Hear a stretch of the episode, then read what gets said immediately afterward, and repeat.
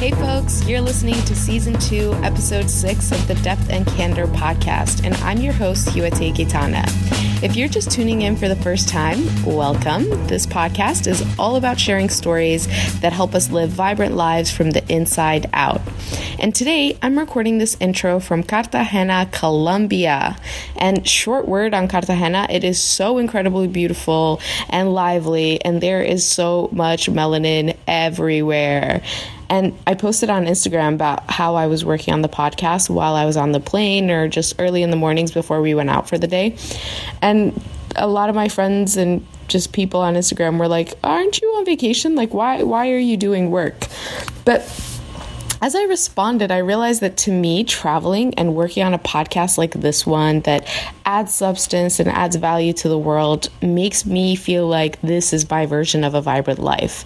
So, here's to having more days like your ideal ones and not feeling like you need to escape your life through a vacation. But now, back to the show. Let's talk about our incredible guest. She is a wine educator and consultant.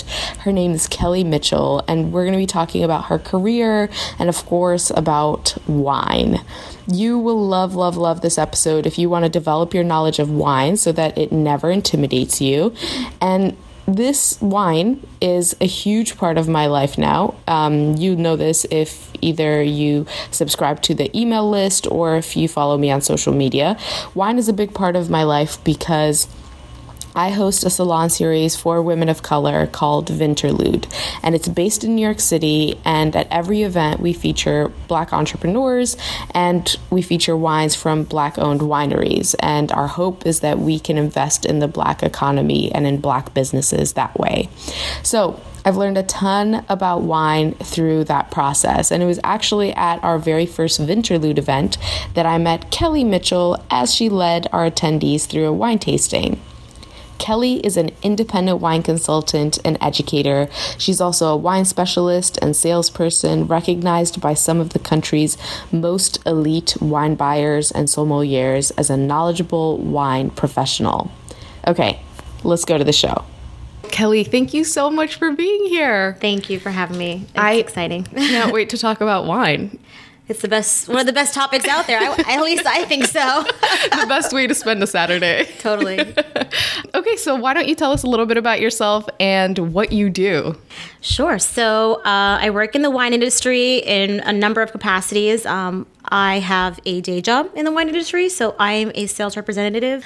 Um, and then in addition, I have a business on the side, Kelly Mitchell Wine, where I get to work with consumer audiences.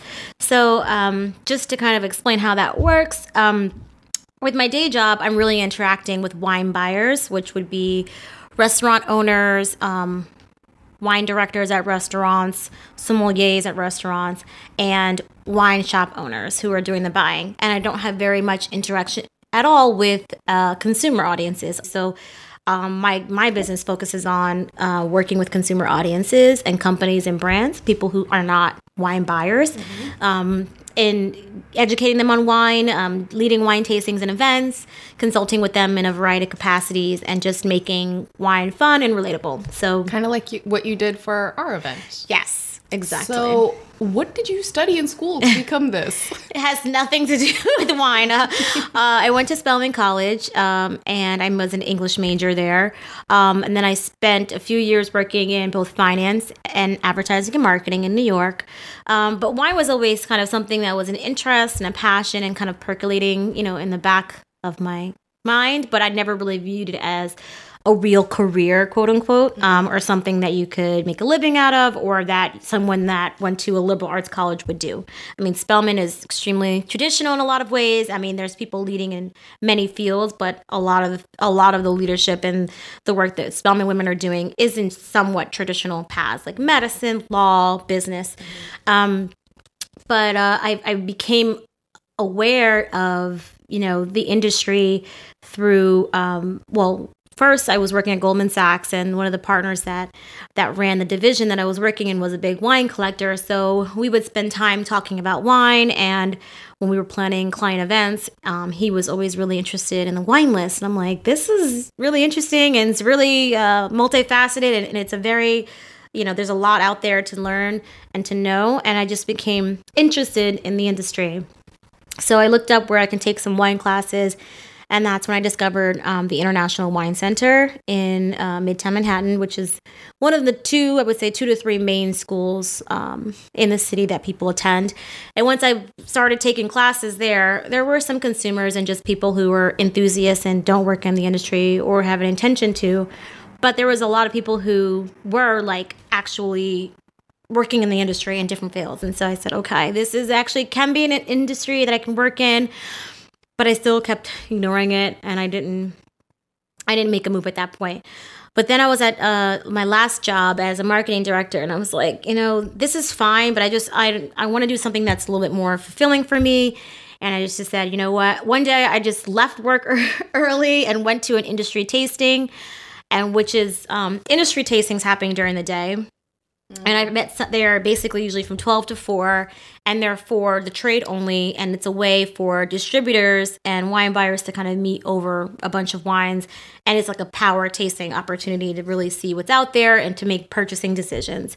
Um, and it kind so of. at this point, did you know anything about wine? Not really, just a little bit from my okay. introductory class, but not too much. I mean, it was a very basic level of understanding. So I remember going to that tasting and getting the book and looking at it, and I was like, these are all foreign, like the list of the wines and the names and the producers, and I had no idea what these what they were and i was just like you know what i'm just gonna fake it till i make it i'm in this room and like this is where i want to be but i'll never forget like the feeling i had just being in that space like wow.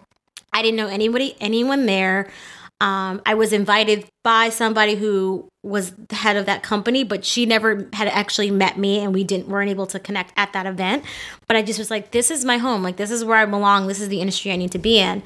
And it was just such a like energizing experience to taste through all the wines and read the, the labels and read the um, you know meet some of the producers and um, enjoy the experience. And I said, "Okay, I have to." How do I have to do this full time? Like, how do I do this? So went back to kept going to wine school and then it was presented an opportunity to work at vos selections where i was for the last two and a half years so that's when i just was like okay now i'm actually in the industry and i'm, I'm doing this and so i work there but again people kept looking to me from the consumer standpoint like for events and for just wanting to relate to me and i make i try to make wine fun and social and you know my person inject my per- my personality when I'm talking about it, so people get really excited because I'm really excited yeah, about it. Yeah, and you're not making it this like high level thing. That's right. Not, yeah, I am very anti like wine snobbery. I, I do have a personal interest in learning a lot about wine and being highly knowledgeable, but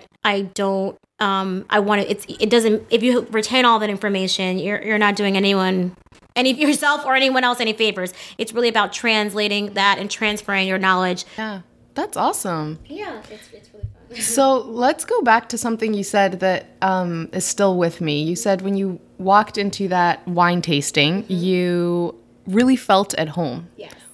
So we have a lot of listeners who are in jobs that they kind of like, but don't really quite feel like this is it for them. Mm-hmm. So how did you know? How did what made it feel like home? I think it was really just the energy I got from the space and just how comfortable I felt in, in there. And for me, you know, on that note, it's like I'm very candid about it. Like when I there's a lot of people who can work in fields that they're not that passionate about and they can still like perform at a high level and really turn it on. And I was able to do that for a period of time, but that period of time was coming to an end. It was just becoming increasingly hard to like go to work on time and like perform at a high level and it was because I just wasn't passionate about about what I was doing or that had run its course. Um, I can't say that I was never passionate about finance or marketing because I think I, there were times when I was and there were times when I was excited about about my work, but it was more peaks and it wasn't really a consistent level of comfort and excitement about what I was doing and my future in that business. Right. And so I think just kind of a sigh of relief. It's just like when you when you don't realize you're tense about something and then you go into yes. like a space where you're like, okay, this is what relaxation and comfort feels like. You may not recognize it when you're all wound up really tight, but when you get that sense of release, you're like, oh my gosh, now I know what it feels like to be like at peace, comfortable. And so I was just chasing that feeling mm. and I was like, mm. I have to make this work because I, you know, knew that it was better for me. and I always knew that in my jobs, I was never like reaching my full potential in everything I was doing. Like I was definitely had again, ex- there was times when I was excelling and really like feeling what I was doing and really into it. But then there was a lot of times where it was just kind of like blah, you mm-hmm, know? Mm-hmm. And I just always felt out of sync because of that. And I'm like, there has to be some profession or some industry or some line of work where I feel as great as I do in my personal life at, in work, you mm-hmm. know? And I'm like, but I used to have this philosophy too that, that um your work is not supposed to be your fun. Like your work is supposed to be your work, and your fun is supposed to be your fun. And those mm. are two mm. separate things. Mm-hmm. And that was really like how I viewed a lot of things. Um, and I, will never forget when I had like a few friends, and including my my boyfriend he, that worked at like MTV. I'm like, I can't believe people work at you know at MTV. That's like so you know it's such a fun place to work, and they're yeah it's a job, but there it's not serious. And like I just had these like really backwards views about like fun and work and how they don't necessarily go together but like my my reality I was experiencing was like how disconnected I was as a person because I wasn't working in my passion and in something that I en- enjoyed all the way. So, um, so I just it was like, okay, it's time to you know really make the make the change. You know, it's so funny that you say the like work work needs to be work and life need the rest of your life can be fun. Right. When I was an undergrad, I remember having a conversation with a friend of mine who was like you know, like marketing is the most important major because you need to learn how to sell anything in life, right? And I was like, I was a biochem major, and I was like, no, like you need a serious major. And now I look back and I'm like, girl, you should have been a marketing major. Like, yes. there's so many aspects of like business and mm-hmm. sales that I think is so interesting, but I never let myself go there because it wasn't quote unquote serious exactly. enough. So I love that you've um, come to this place where you feel like work can be fun too. Exactly. Yeah. And it, don't get me wrong, it's still a lot of hard work. Mm-hmm. You know, there's a lot that goes into, um, you know, there's a lot of information to know about wine. It, it's a dynamic industry. It's ever changing. You know, it's a very much a hustling, um, you know, industry. Um, it's not, you know, because of the roots of it, the origins of work, you know, it's restaurant driven. There's just mm-hmm. a lot of things about it that are not from the path that came from. But it's enjoyable to me because I I just love it on that level. So once I made that switch, I was like, okay, this feels much better. Uh, it was definitely challenging, but I knew that I was on the right path, and I never doubted that. And I didn't, and I and I also found myself thinking about my future much more than like getting through the day. You know, when mm. I was in mm things that doing things that weren't as exciting to me. I was just like, how do I get through this day, this week, this month? But now it's like, oh, I can't wait for like in three years to be doing this or in five years to be that doing that. That is so powerful. Yeah, it's a completely different outlook. So it just it really makes me, you know, so happy. And I I, I encourage more people to make those kinds of switches. Why don't you give us some pro tips now? Mm-hmm. Sure. Um whenever I go to restaurants, really all I look at is like a, price. Yes. and B, like, do I know any of these names? What's like a good rule of thumb when you go to a restaurant and you know you want to order something fancy? Let's say if you're with a client, what's a good rule of thumb to follow? So I think what really makes wine very enjoyable is pairing it well with the food that you're eating. So I really think it's it's important to consider what you're ordering as your entrees, um, and narrowing it down there from there. So there may be um, some specific wines that may not pair well with what you're eating. I mean, it, it, does take a little bit of knowledge to know that, like which ones you would pair well. But if you have that information, definitely putting that into play. Not being too brand loyal too early. Like some people look at wine lists and they're looking for like a specific producer instead of saying, okay, I would love to have like a Sonoma um, Sauvignon Blanc. They are looking specifically for the name that they've had in the past. And it's just wine is so vast and there's so many producers out there that you're you're limiting yourself in that regard. And so I just I always recommend maybe knowing a specific style, but just keeping it as I like this grape or I like this region and then being open to exploring from there. Um, I think really utilizing wine directors and sommeliers is, is underrated. I think people look at them as like they're gonna try to oversell something. Like consumers may think they're gonna try to oversell me or at restaurants. Yeah, at mm-hmm. restaurants, or they're going to you know um, refer me something that's too like weird that I, I don't like. But I think expressing what your interests are um, or just asking them what they recommend based on what you've ordered. Their job part of their job is to really know that menu inside and out. So there's they should have a good sense of what the best wine pairings are within your budget on that list for the entrees that you ordered. That's what their expertise is and that's part of the reason why why they are there. So I think really utilizing and understanding that perspective and not viewing them as someone that's gonna you know oversell you or try to like um, confuse you with their with some like high level terminology or just talking about things you don't understand. Just trusting that they are most knowledgeable about that menu and the pairings um, that would go best with that. So, do you ever ask, like, oh, do you guys have a sommelier or a wine director? Yes, I do. Yeah, and they may offer that, but if they don't, you could just ask them. You're like, oh, do you guys have someone that uh, leading your wine program that's available tonight to, to chat or you know yeah. whatever you want to format format it. Um, and then the other thing is wine is a very much an evolving, you know, it's a living, breathing thing. So understanding that it changes from time to time, the same bottle today will taste very different today than it will a year from now. So another thing that I, I rely on wine directors and some some sommeliers for is to really know what's drinking well right now.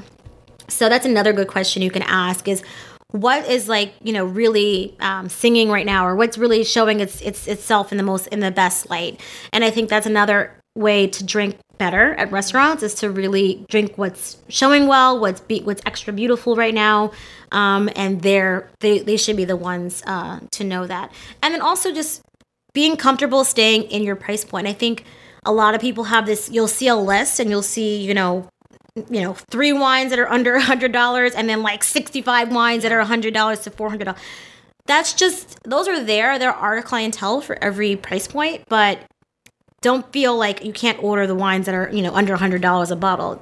A lot actually, most people are ordering wines. I would say in the sixty to seventy-five dollar price point on the list. Um, from what I'm hearing from a lot of the clients I have from a sales perspective, that tends to be a real sweet spot for consumers while they're dining out. So don't be alarmed by seeing lists that have you know you know so many wines that are pricier or maybe out of your budget.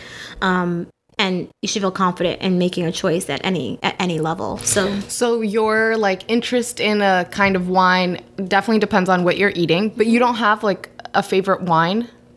I do. Like if I see a specific meaning, I have definitely have producers that I prefer. Um, if I see them on the list, I'm like, oh yes, I definitely want to drink this with this um, with this meal that I'm having, yeah. um, or I have just generally regions that I like um, and and grapes that I like. So you can say, you know, I really enjoy, you know, Cab Franc or um, that I like all my wines to be unoaked. You know, those are stylistic tips that can narrow certain choices and remove certain choices from from the recommendation. And you may not know, like, okay, you like Chardonnay, but you want it to be unoaked Chardonnay. So saying that will maybe take away about half the choices, and that's where you're going to rely on that wine person to to to recommend to you. What does it mean to be unoaked? Oh, sorry, sure. So that's a winemaking. Um, oak is is it can can be part of the vinification, the winemaking process. So it can be part of. Um, the aging process in wine um, and the fermentation process in wine. And so it imparts certain flavors um, and it does, it's a, an aspect, a tool in making wine and it changes the profile of a certain grape versus um, usually it just imparts um, toasty notes, vanilla notes, um, and wood flavors essentially. And uh, if you have a wine that's that's stainless steel, you know, fermented and aged in stainless steel, as an as an example, it, it would be a lot cleaner expression, and you wouldn't have those flavor profiles as part of the winemaking. So it just like an unoaked Chardonnay and a, and a, and a oaked Chardonnay have different flavor profiles. So it's more of a, of a flavor thing. And these are things you'll learn like over time. You don't have to know everything right away. I mean, I think even just saying I like white wine that's, you know, clean uh, and crisp and acidic is is a good starting place to, to, to ordering with some knowledge you know from a list. So you don't have to have a very acute sense of what you're looking for but just a couple of of, of pointers could really uh, be helpful. So let's play truth or myth. Okay. Um, if you're ordering fish always order white wine. That's a myth um, it depends on the on the uh, the weight of the fish, I guess you can say, and also the preparation style. So for example, like a classic pairing is salmon and Pinot Noir. Pinot Noir is a red wine, with a lighter bodied red, but because of the, I guess, the meatiness of uh, of salmon and like the weight of it versus like a light flaky whitefish, it it can hold up to a lighter bodied uh, red wine. So it's generally correct. I mean, it's a safe choice for um to order white wine, but you can order red wine with certain types of, of meatier fish. I also think that um, you know the preparation style. So if you're having something that's grilled versus something that's like in a lemon butter sauce, like that can t- change. Um, I think in general, pairing with the sauce that you're cooking with on any type of food is is a better option than pairing with the actual yeah underlying item. Because if you have a simply grilled uh, piece of fish versus um, something that's you know marinated in soy and, and Asian spices, you, it may change you know those are the, that's going to be the, the dominant flavor profile is going to be the season be the marinade versus like the actual like fresh fish um you know fresh fish taste. So that's really what you want to pair off of. And, and with food and wine pairing you know there's a couple of general rules. Like it's really about pairing like fat and acid. Like that's kind of how i look at food and wine pairing. So if your food is a leaner something leaner you would want like a more weighty, a little bit more weight in the wine. If your food has a lot of fat in it, you want something that's a little bit more, well, that can hold up to the, the weight, but that also has aspects that counteract that. So, for example, like that's this is why a classic pairing is like a if you have a ribeye steak and it has like all the marbling, it's really nice with um a cabernet because it has you have the weight of the Cabernet, which is a, a heavier grape varietal, but you also have the tannin in, in Cabernet that's kind of um, the mouth drying sensation and it adds like it's kind of balances with works well with a fattier piece of meat versus if you had like for example like merlot and and and, and steak would not go well together because merlot is a very soft wow. Varietal. okay. And it doesn't it's just like it would become too flabby. There's nothing kind of matching. There's nothing kind of singing together when you're combining these flavors. They really blend together too much and and we and that's and why we'll usually call that like something a flabby pairing. In a pairing. Okay. Um but again this is it's more of an art than a science. It's kind of hard to explain unless you are like tasting through it together um when you have examples to really taste. But if you have something that has a, a, food that has a lot of acid in it, you're gonna want a little bit more of a luscious wine. If you have acidic food and then you have like a super acid driven like wine, it's like woo, like zippy, and it's like yeah. your ears like coming out of your, you know, just that feeling of like this is just all too tart. Like you need a little bit of balance of both. So acid and fat, tannins and fat as well. I think are like you want to kind of con- contrast and complement those um, in food and wine pairing. Truth or myth two, you're never supposed to cool red wine in a fridge.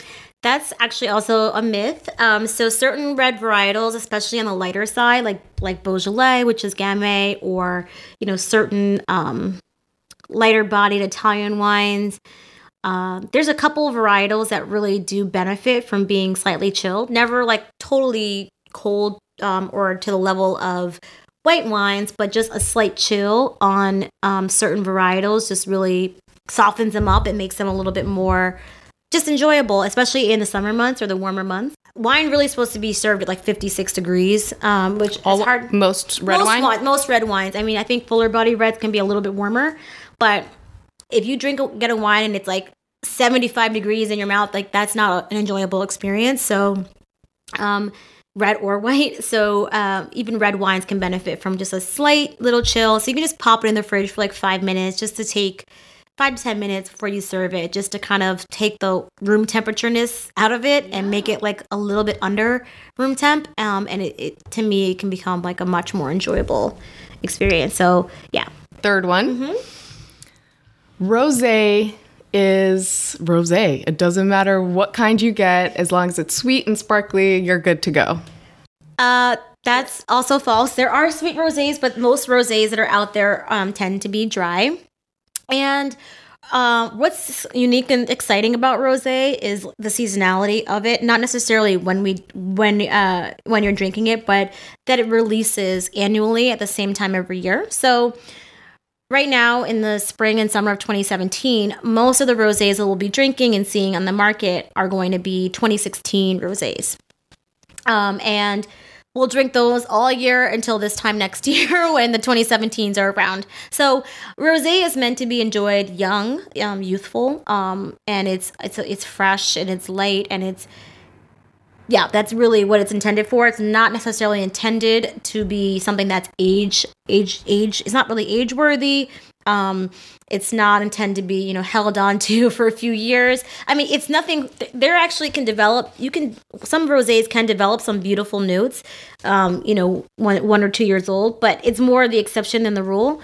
Generally speaking, um, most consumer audiences really enjoy drinking their rosés fresh. Um, so they're generally released in uh, around this time every year meaning released meaning released to the market. So that's when they're shipped to from the winemakers to the distributors and the distributors are getting them out in the marketplace so where can we learn more about wine so that like an easy maybe online or in-person place for those of us that are not wine experts but we want to just be a little bit more familiar with what we do and don't like about wine different sure. wines so i think the best online resource is um, winefolly.com um, I think it's W I N E F O L L Y. And it's really evolved over the years and it's a great resource. She also has a book out, which I've heard wonderful things about. And um, her style is she uses a lot of infographics and a lot of visual, um, yeah, infographics to really explain wine. And I think that it makes it a lot more digestible for for people. So I highly recommend that source. I mean, it's respected in the industry and you know it's wonderful for consumers as well so that's definitely a good source and then in the city um, you can take wine classes at the international wine center. Um, they have classes at every level. Um, they have classes for consumer audiences and for people who are just interested in learning a little bit more about wine. And that also is um, the path of class coursework that you can take that would lead you eventually to the master of wine program. So I highly recommend taking classes there as well, or just looking up wherever you live um, the WSET courses, Wine and Spirits Education Trust. Okay. So that's the curriculum that the International Wine Center administers, but there's schools all over the world that administer that same uh, that same curriculum, and that's kind of a, a industry standard curriculum. That is super helpful. I'm going to go on Wine Folly for sure. How can the Depth and Candor community support you? I think just you know continuing to look to me for any wine events that you may have in the New York metro area, um, and follow you know going onto my website, which is um, www.kellymitchellwine.com, um, to see my full range of services and to contact me if you have any questions. Uh, and then, you know, staying in touch by um, continuing to stay in touch on social media, which um, on Instagram is my primary um, platform that I'm involved in. And my Instagram is Kells, K E L L S, zero one. Um, and, you know, staying abreast of things I may do down the line. I mean, right now my services are service oriented. I don't sell any products, but that may change down the line um, when, if I do move into glassware or um, if there are, um, I also try to promote events that I'm doing that are open to the public. So most times I'm I'm hired for private events, but if I'm hired for an event that's ticketed and that's open to the public, I try to share that out as well. So there may be opportunities to come and meet me and so and, and, and see for yourself what it's like to work with me on uh, in wine. Um, it's wonderful. Thank you, thank you. I had a great time with you guys too. Um, and so I think that's another way to just stay in touch and to support and just um, you know to continue to and to reach out if you have any questions about about wine. Or, or the industry, careers in the industry, or um, just anything related to wine, I'm happy to, to talk to anyone. Thank you so much for coming. Thank you so much, Ote. It's so great to see you. You are wonderful. I hope that was as eye opening for you as it was for me. Here are my three biggest takeaways from this episode. Number one, pair your wine with the sauce of the food you're eating instead of just the food itself because the sauce is what gives it the dominant flavor. Number two, when buying or ordering rosé, always order the latest year's rosé. So if it's summer of 2017, you should be ordering 2016 rosé. And number three, this one's my favorite one. A truly vibrant life is one where you can see and get excited about the future instead of just trying to get through the day, the week, the month, etc. And this applies to any aspect of your life. I know Kelly mentioned this when she was talking about her career, but it really does apply to your love life, to your health, to everything. You should be able to think about the long term and not just the day to day. Thank you so much for listening. I hope you got as much out of this episode as I did. Everything we talked about today is in the show notes, which you can access by clicking the image on this podcast. And if you like this episode, subscribe on iTunes and please, please rate this show. And if you want more than just the podcast, go to depthandcandor.com and join the insiders list so you can get invitations to in person events, new videos, and personal life lessons. Actually, that reminds me, I need to make a video about like 36 hours in Cartagena. So all of that will be included if you sign up and subscribe to depthandcandor.com. And if you want to keep up with me as I try to live my best life, follow me on Instagram at H I W O T E underscore G. Okay, let's talk next week. Bye.